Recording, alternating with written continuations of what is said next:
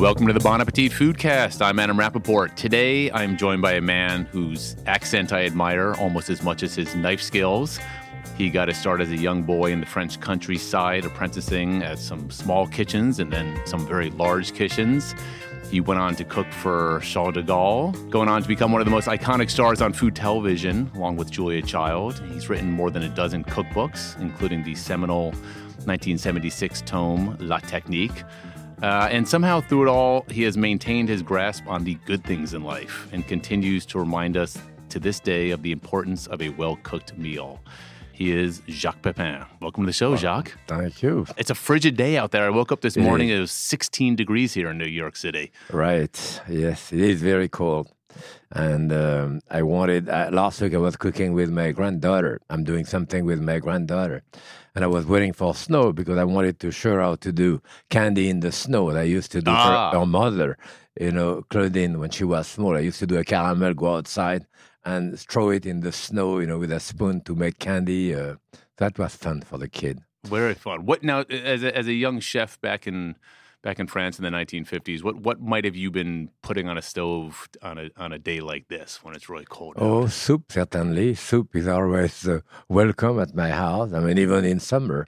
But certainly there at that time, a lot of poultry. So, Yeah. yes, soup, stew, that type of thing. All right, I, I have a soup question because I, I like to cook, and I'm a, I, I guess, a decent home cook. But soup is one of those things that that evades me. Every time I make soup, it doesn't have that depth of flavor that I want. It, it, it Oh. feels like the it's never the sum of its parts. It never comes together. I don't think. I, I mean, for me, soup is the most essential type of food. And out of all the soup, probably the one my wife called fridge soup, which whatever is left over in the refrigerator. Yes, I, I, I do that or from the sample like my daughter loved and my granddaughter now, soup au vermicelle, which my mother used to do, which is really chicken broth too with uh, a slice uh, uh, scallion or, or, or a leek in it and then some vermicelli, you know, some uh, thin thread pasta.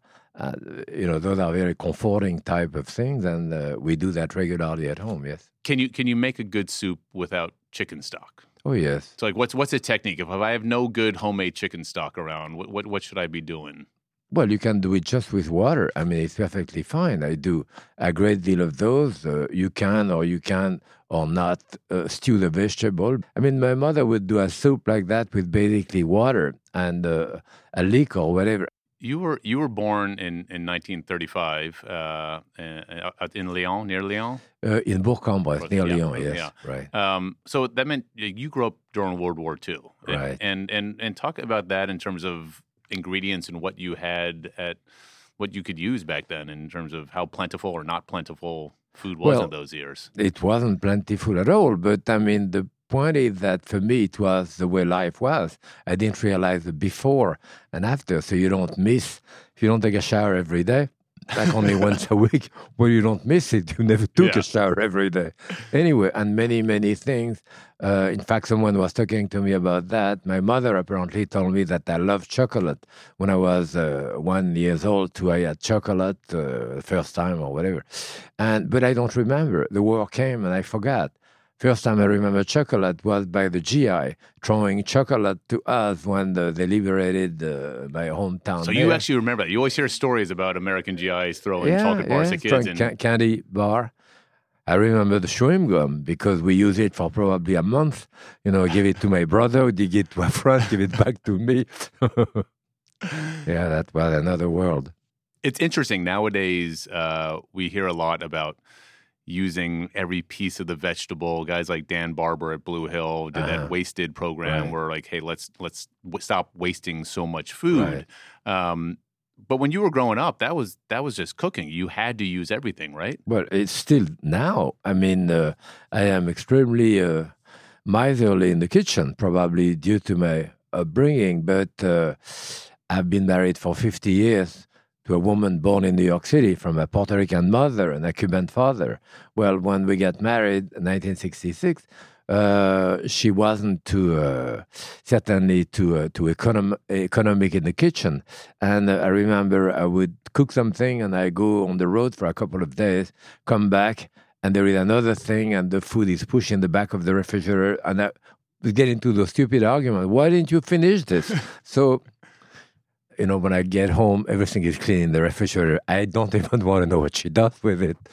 but uh, yes, uh, for me, it's uh, it's uh, visceral. You know, I mean, I cannot throw out.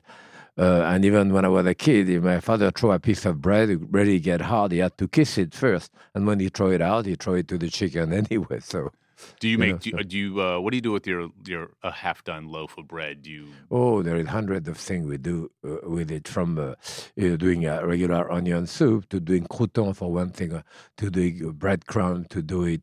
Yeah, we use it in many, many things. Bread yes. pudding, perhaps, if it's not Yeah, bread old. pudding too. I Yeah. freeze it. Uh, we keep it. Oh, You yeah, freeze sure. it. Wow. Oh, yeah. I remember watching you one time on TV, and this was it was such an elemental thing, but it sort of struck me. You cracked an egg, and then you use your finger to scoop out the white inside the shell. That was wow. sort of that kind of hangs onto the shell. And I had never done that before, but there's actually a lot of white left in there. Yes, especially a very fresh eggs. And uh, if it's cold, then uh, some of the white tend to cling to the inside of the shell, you know. So What uh what did you what did you not have access to during the war years? Food wise. what I didn't have, Yeah. Uh, well, I realized what I didn't have after the war when we started. In fact, when I started in apprenticeship, it was 1949. It wasn't that long after the war. And still, the food were becoming pretty plentiful. But still, uh, people don't realize that two years after the war in France, we still use rationing tickets to buy certain type of thing. It's not like the war was over and uh, all of a sudden everything was plentiful. It took over two years, you know, for the meat, butter to stop the rationing and uh, buying it. So for me, everything was new because I didn't remember pre-war. So I thought things were, and at that time, of course, I had my mother had a small restaurant in Lyon, and uh, my brother and I, prior to going to school, before school, in the morning at seven o'clock, go to the market with her. We didn't have any refrigeration; it didn't exist. She had an ice box, so she bought a block of ice every day. That block of ice, she bought some fish and some meat, and that was it. At the end of the day, that ice had melted, the fish and the meat had to be used, all the vegetables had to be used, and the day after went to the market, start again. So everything was local, everything was organic. Well, the word organic did not exist really, so the word the uh, local didn't exist. So you know, everything was uh, yes, it was like that every day, which was really hard work to do. But so now we're going back to those type of principle, like plus ça change, plus c'est la même chose, you know, as we say. the more things change, the more things stay the same. Yeah. uh, I mean, you also you also wrote in your, uh, your book, The Apprentice: My Life in the Kitchen, which was reissued recently. Uh, it's a wonderful memoir. I, I read it back when it came out in 2004. If you have a chance to read it, I, I urge you listeners to. It's an incredibly charming book. Um, but you also talk about foraging, something else that is also very popular and hip these days. You would forage for mushrooms and all sorts of stuff. Oh, right? absolutely. I still do. I mean, in Connecticut. And Where now. I have a little bit of uh, competition, but still not much. But in France, when you go at uh, six o'clock, five, six o'clock in the morning in summer along the road, you see a car stop. It's either some lover making it out in the car or people who go mushrooming, one or the other. You know, so yes, mushrooming was part of, uh, it's certainly part of my memory, part of my smell and taste memory. You know, as I said, I go in a wood now with my dog uh, without thinking about anything in particular. Uh, all of a sudden, I smell, you know, those wild mushroom, and I am uh, eight years old again, mushrooming with my brother and and uh, father. You know, so those memories stay with you. it's interesting nowadays. You know, kids grow up with a a image of chefs as you know uh, these men and women on TV with tattoos and TV deals Uh, and book yes. deals and and all that. As a kid growing up in France in the 40s and 50s, what was what was your image of a chef? What, what were chefs like in your mind? Oh, it was certainly quite different. I mean, uh, I was excited by going into that trade because my mother had worked with a chef. My mother was never, you know, professionally trained or classically trained, but she had uh, five or six restaurants, you know. And so actually, I count seven restaurants in my family owned by seven women. I'm the first male to go into that business in my family, and still it's the case in France. But she talked to me about a chef that she worked with who traveled on boat all over the world. That's kind of inflamed my imagination. And at that point, as a child, you know, in my uh, 10, I mean, I was th- 14, 15 years old, uh, I, um, I never thought that I could be, I don't know, a doctor, a lawyer, or whatever. It was so far from my family structure. My father was a cabinet maker. My mother uh, the cook in a restaurant, so it was one or the other. Yeah. And you left, you, le- you, left school at age 13 or so yes, to, to become yeah. an apprentice, right? I uh, passed the final exam, you know, for primary school when I was uh, 13, and I went into apprenticeship. Yes. And an apprenticeship um, in in Bourg-en-Bresse in a right, hotel, and you it. and you wrote that you you worked seven days a week. Yeah, there was no day off. We worked seven days a week, and at the end of the week, at the end of the month, they gave you four days for the four weeks in the month. Actually, there is more than four weeks in the month, yeah. but we had four days of which I had to take the bus and uh, bring my uh, my tuck, you know, my hat and, and clothes and uh, the, the the sheet of my bed, all of that to my mother to wash to bring back. So we had three towels, and I tell you, we take care of it. Too, especially we were not paid, you know. So uh, so, so you did not get paid while you were an apprentice. We will not get paid, and so, I never asked one cent to my parents. I used I, to go. Need, we need to tell the millennials about this. So you work seven days a week, you don't get paid, no. and, and you say thank you. you say thank you because they said the, the generation before me used to pay to be able to learn, you know. Wow. And uh, as I said, we went to pick up from mushroom to watercress to lily of the valley for the first time, and we sell that, and that was enough. Uh, uh, and a few other things that I get a tip here and there. I took care of the dog for the honor, so enough tip to go to the movie occasionally and to pay for the bus to go back every month to but i mean it sounded like very hard but it wasn't because the other apprentices were like me it was the way life was yeah. it was perfectly fine do you remember the first time you went to paris yes i remember because i told my mother I have a job uh, in Paris too, which I didn't, but I knew a friend. I took my suitcase and I arrived at Gare de Lyon at know, in Paris. This? I was 17. Um, and uh, I didn't have, of course, there was no telephone at the time, and no, uh, so I had the address of one friend, and I carried my suitcase for hours and hours before I get to that address, asking people and knock at the door. He was there, the guy that I worked with in my apprenticeship. He was a few years older than me, and I think he was there with a young woman in his room. But I mean, he admitted me in, and I slept on the floor. And the day after, we went to an organization called La Société des Cuisiniers de Paris, Society of the Chef of Paris. Mm-hmm. Then I got a job, and I started the day after. You know, so what, what then, was what was Paris like back then?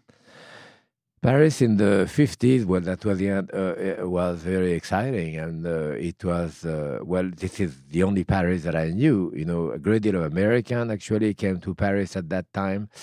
Great excitement. Uh, you know, it was a time of uh, which I learned after I started study a little bit in Paris. A time of existentialism. You know, Sartre, Camus, and uh, I used to go to the theater in Paris uh, you know, to the to the La Comédie Française, you know, the French theater as well as the Opéra Comique, and uh, so the opera too. And it cost me less than what it would cost you to put a, a coin in the jukebox to play wow. a few bits of music. So there are subventions by the government, and it costs like uh, maybe a dollar at the time, maybe in price of now. You have to wait in line an hour and a half. So we end up going there. It was less expensive than the movie, yeah. and I got hooked.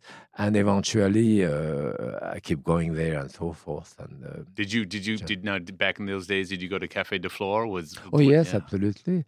I work in Saint Germain des Prés, so you know, Café de Flore was pretty well known. Les Deux Magots, you know, where both of which are still there. Which I think, and I work in La Rotonde in Montparnasse, you know, across the street from La Coupole, and I remember uh, a guy telling me when I was working there, you see that guy sitting down, that famous writer, his name is Jean-Paul Sartre, you know, big guy with his thick glasses reading a book and eating. He was there, maybe not every day, but a few times a week. So yeah. I didn't know he was anyway. So. All right, so you're at the Plaza Athénée, and, and you always hear stories about uh, chefs in France in the in the old days, the old school, and and was the chef was he was he throwing pots at you? Was he screaming at you? How hard was it in the kitchen back then? Well, it was more in other restaurants like at La Rotonde in Montparnasse. There, the chef the Crampet, was uh, yelling, kicking you in the in the behind, and all that too. And other chefs did that. They thought it was a a rite of passage. You know, they had mm-hmm. to, to do that, which fortunately they don't anymore. At the Plaza Athénée was much more organized. I mean, uh, the executive chef Lucien Diat was actually the brother of Louis Diat, who worked here in the 20s and 30s at the Ritz Carlton and wrote La Cuisine de Lucien Diat in, Mm-hmm. America. There, he's the one who invented la, la vichyssoise because they were from Vichy, and his mother was doing that type of soup, and potato soup, which they used to serve cold. To, so they started doing it. He had it in his book actually in New York. Louis Diat, and that's why his brother did it in Paris at the Plaza Athénée. But otherwise, no one knew vichyssoise in France. It was purely American, you know, except in, in the Plaza Athénée in Paris. In any case, there we were 48 chefs in the kitchen. Where we were 100 in the Any kitchen. women in the kitchen, or was it all fr- men back then? No, well, there, there was a woman like fruitière for the fruit, for uh, cafeteria, for different type of uh, making the coffee. There was, and then of course the dishwasher. We were close to hundred in the in the kitchen, and forty-eight chef, and uh, yes, a few women in the pastry department where there were like eighteen. So it was a big department. Uh, the executive chef, then the sous chef, then all the chef de partie, chief of each department, the sauce, garde manger, and so forth. So, like, how long? How long was a shift back then? What What were your hours on a Oh no, the, day? the hours were pretty good. Uh, the, the hours were still two shift. Mhm. You know, so you start nine o'clock in the morning, finish at two. You're off from two to five. Start from five to Mm. ten. You know, so the first time that I had that one shift was when I worked at the Pavillon in New York, and that was like working half a day. You know, it was. Yeah. Uh, So, All like, of you, you get off at 10 p.m. It's the mid 50s in Paris. What do you do at, at when you get off your shift? Well, even more so. At some point, I was the chef de nuit, you know, night chef. So the night chef started at six o'clock at night. You finish at two thirty in the morning. So at two thirty in the morning, it's like going out of work at six o'clock. We go out, you know. So we go out from two thirty in the morning. We go out until six six Where, where did you go at that hour? Oh yeah, yeah. Uh, Montmartre, uh, you know, Montparnasse, Montmartre, even on Champs Elysees, everything was still open during uh, those wee hours of the night. The point is that in winter we got to bed around seven o'clock in the morning. It was still night, and got up at four o'clock in the afternoon to go to work. and I think it was night. night. The sun is out for about an hour and a half in, in Paris in the wintertime. right. Uh, so you must you must look back fondly on those days, I imagine. Yes, it was great fun. We didn't have much money, but uh, we walked the street and have fun, and uh, in one way or the other. But yet you decided to come to New York. Why? Well, first to start with, yes, I was a chef in Paris, but you know, going out to dance in the, the caveau or the, the little place in Saint-Germain-des-Prés, you would invite a, a girl to dance. If they ask you, what do you do? Even though I work at Maxim or the Plaza Athénée or Fouquet's or Meurice, which were a great place at the time, it was hard to say, well, I'm a cook there. I mean, on the social scale, that was quite low. Yeah. You know, uh, like now, any uh, good mother would wanted her child to marry a, a lawyer, a doctor, certainly not a cook. You know, now of course we are genius. It's quite different. It, it's fascinating how, how different it is. Uh, you know um, that yeah, back then chefs were not celebrities. They they were Certainly not. No. you were on the other side of the divide. Yes, and uh, you know there was something uh, not reassuring, but uh, comforting in, in the sense that you didn't have to affirm yourself. I mean, basically at that time, you work in the kitchen, you conform. That's it. You work at the Plaza Athénée to conform, to do what the chef would. I would never have thought of cutting a tomato. You cut it one way, you know, with the pit underneath. I would never have thought of turning it the other way to slice it Mhm. the other way. Someone had done that. I said, why would you cut it this way? You know, I mean, you had, uh, there was no place to innovation. At that time, you learn how to do it and you do it this way. I never had recipe until I came to America when I worked for Howard Johnson. But uh, I could be, uh, my eye closed, you put that souffle in front of me. I said, that's the souffle of the Plaza Athénée in Paris. That's the, the, the striped bass of the Pavillon. That you could recognize the dish of the place you work in Mhm. through food memory, you know, because that's what you try to achieve. Conforming, you know, which is now exactly the opposite. I want to sign that dish, make sure that they know it's me who made it, you know. So it's a very different way of uh, uh, showing your food, you know. So when you, when you came to New York, 1959, correct? And Yes. and was New York like you thought it would be, or what was your impression? New York was much more exciting than I ever thought it would be because I only came for a year or two to maybe learn the language or two. I mean, most people come to America for economic reason. Mhm. or religious reason or racial reason or political reason, you know, but usually economic reason. I didn't have any of this. I came here, I was doing quite well in, in France. And uh, I thought I'd stay for a year, two years. Loved it. As soon as I came here, and never went back. You know, I've been here 55 years. Yeah. so, yes, it was another world, a freer world. I mean, uh, when I went to the Pavillon uh, two days after I was here, and uh, the chef told me, no, call me Pierre. I said, "Oh, wow, in France, never. You know, it was still, the social class in France was quite different than here. Then I went to Columbia, then I started skiing. Then, uh, you know, all of this, I would never have been able to do it in France. So probably not. Interesting. What, and so, and but also, I think it was interesting in, in the in the 1960s in New York. There was also this golden age of French restaurants in New York City, Yes, from Le. Pavillon, La Caravelle, and then Uh, Lutece, yes. and all those restaurants. And, and what was that like having that sort of camaraderie of, of French friends and, Well, and it, comrades? it was great, uh, uh, and it was certainly uh, chefs are very giving in in in, in general, and uh, you know people will help you in the, and so the French uh, were very were dominant, yes, in the in the world of cooking at that time. Uh, even though many many of the French restaurants that I went to had menu totally in French, totally misspelled, with things which had nothing to do with French cooking, but everything else. I mean, there was no great Italian restaurant. Of course, there was great Italian Yeah. restaurant, but not at the level of high class. The level of high class, Chinese restaurant or, or Japanese restaurant or other restaurant. No, for some reason, any great restaurant had to be, you know, continental or French. Quote. I was you know, interesting so- even when when Sirio Maccioni, who was Italian, when he went to open his own restaurant, he opened Le Cirque, which is a French restaurant, because you would but- never open an Italian restaurant. But. Sirio, Sirio worked in the Plaza Athénée in Paris. Yeah. you know, uh, for me, so with uh, with uh, Verger and so forth. So they all train, yes, in France. It was the kind of structure of French cooking that people came to learn.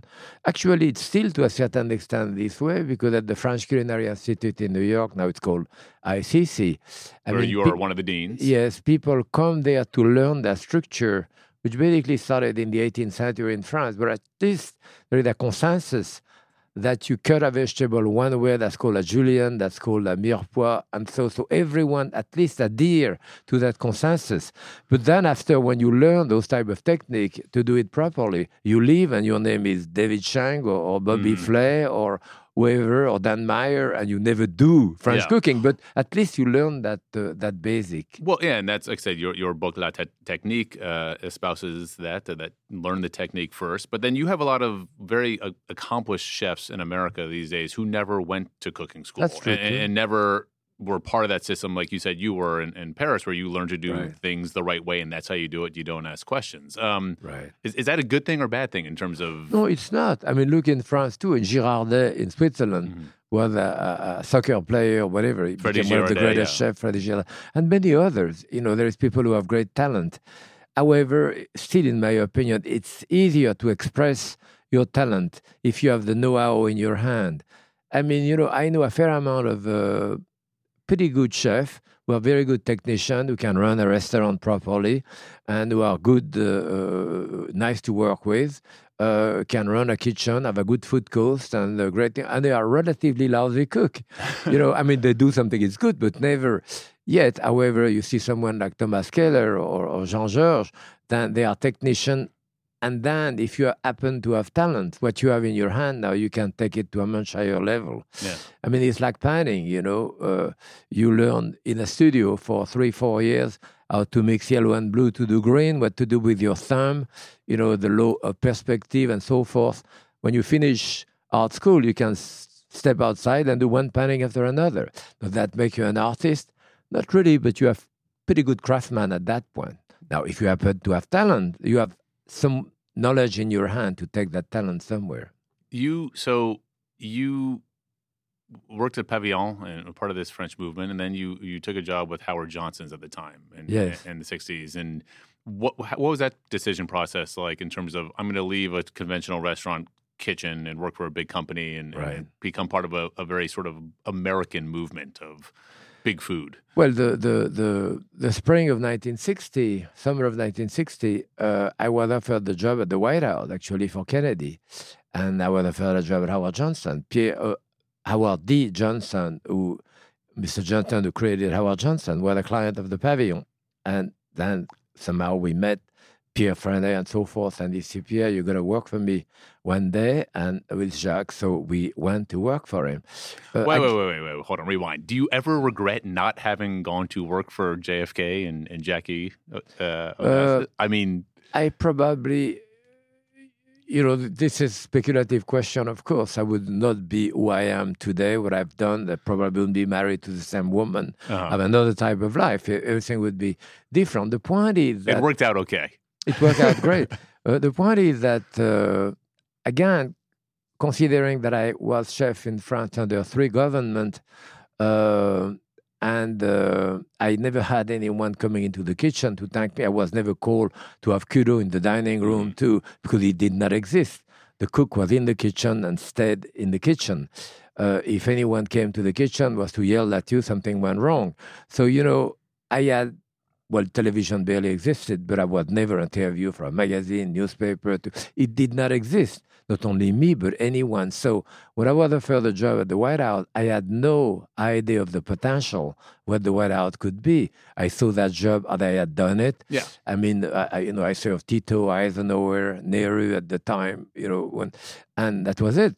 Uh, at the White House, I thought it would be the same. And actually, it was the same. You know, it was René Verdon with a friend of mine who was the sous chef at the Essex House in New York, who finally got the job, and uh, through Roger Fessaguet, who was the chef at La Caravelle.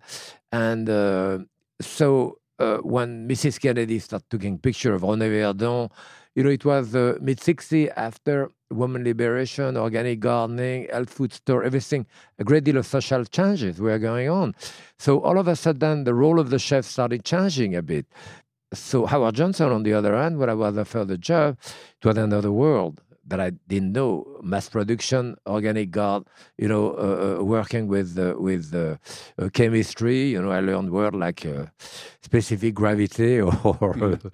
you know, bacteria and, your job was to and develop like dishes that. for the various restaurants, or yeah, the various restaurants. The Red Coach Grill was the division of Howard mm. Johnson, mm. the grocery division, and so forth. And to do that in mass production and so forth. You know, I opened when I left in 1970, I was there 10 years, 60, 70. I opened a restaurant on Fifth Avenue called La Potagerie, mass production. And then I opened the World Trade Center. I set up the commissary for Joe Baum. Then I was a consultant in the Russian tea room in the 80s or whatever. I'm saying that to say any of those jobs, I would never have been able to do it if I hadn't had the training of Howard Johnson, in addition to my, my French training. So it was another world. I learned about American habit, uh, eating, and it was along my long uh, American apprenticeship, you know. So you, you're, you're part of this sort of burgeoning food scene in, in New York City and uh, writers and cooks and sh- uh, chefs. And Talk about ingredients because it's now like we go to a market in New York and we expect to have everything from you know fresh porcinis to oh, heirloom sure. tomatoes yeah. to every imported French cheese you can imagine. But what was it like back then? Because I I grew up in the seventies. I just remember canned vegetables. I mean, oh, sure. what, what what did you buy and where did you get it? Well, I live on 50th and First Avenue in top of a restaurant called La Toque Blanche, which actually was the sponsor uh, my sponsor when I came to the US.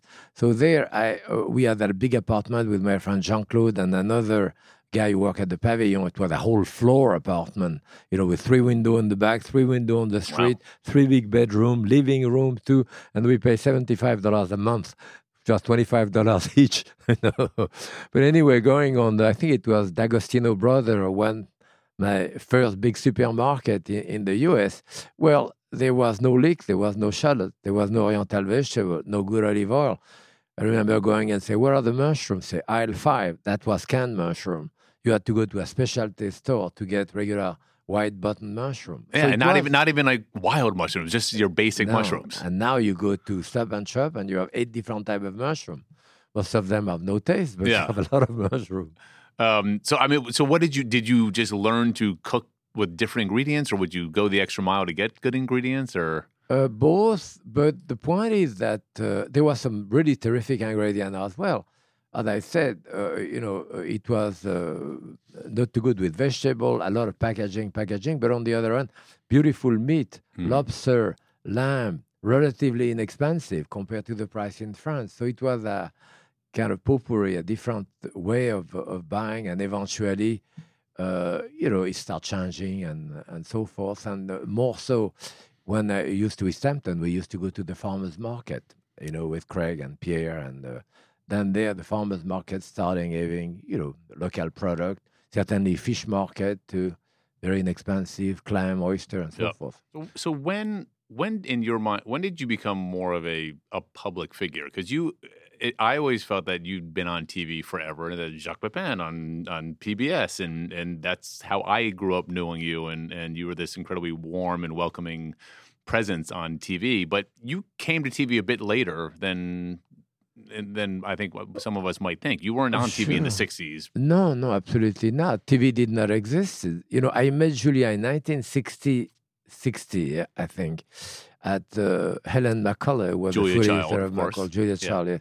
And uh, so I met Julia. Julia had never done a book, she'd never done television, and she was not the food editor of any magazine, newspaper, so no one knew her. What did you think of her? I mean, she must have been an, a, a unique presence when you met her. Well, we spoke French actually Uh-huh. more. Her French was better than my English at the time. And she was that thundering, you know, personality. In fact, Helen McCully, who told me, "Oh, I have that book. I want to show you that manuscript here," uh, which I looked at. She said, "I said, gee, this is pretty good. You know, this is what basically I would have wanted to do someday." And Helen told me, "Well, it's a woman from uh, California. She's coming next week. Let's cook for her." Then she's a big woman with a terrible voice. that was Julia. Yes, the world, the food world was very, very small. Did you did you like her right away or Yes, yeah. we became friends, but I was friends with James Beard too. I mean, how small the food world was. I work at the Pavillon. A few months, Craig Claiborne, who just started at the New York Times, came to the Pavillon to do an article on Pierre and the Pavillon and me and so forth. So I met Pierre, I met Craig. Craig introduced me to Helen McCully.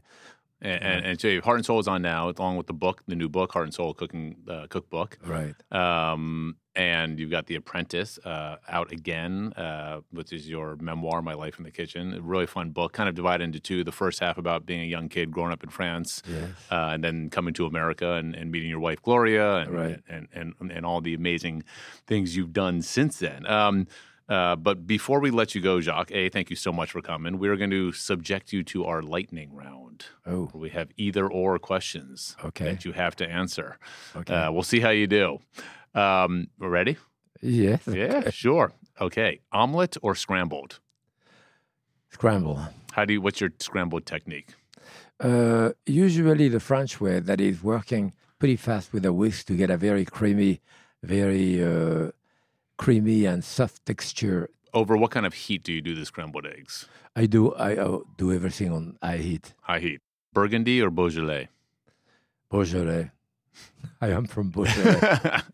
Goes down easy. Um, Blue Point or Belon?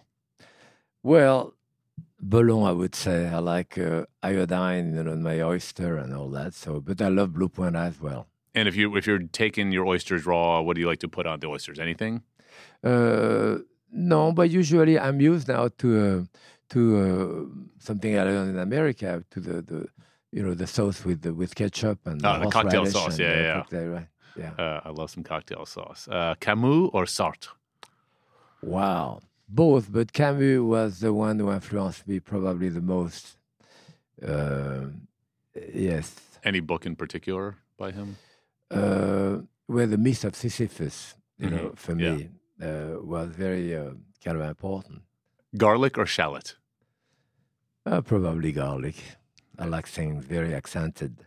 Uh, as a New Yorker, pizza or hot dog? Yeah, that's a hard one. I love both. You know, so I love both, one after the other. What do you what do you like? Anything? Any toppings on your pizza? Uh, well, no, I like uh, the margherita pizza Yeah. with extra cheese. You know, Extra- Dinner party or a long lunch? dinner party Dinner party. can go into the night. Okay, last question, which we always ask: butter or olive oil? That's a tough one because uh, sometimes I need butter, sometimes I need olive oil. I would say that now I use more olive oil than butter, but at some point you need some butter. All right, Jacques Pépin, thank you very much for coming by the Bon Appetit. Foodcast. Thank you for having me.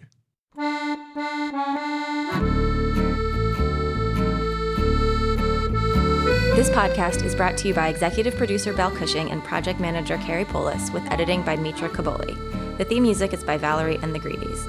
Tune in every Wednesday for a new episode on iTunes, Stitcher, or wherever you get your podcasts. Thanks for listening.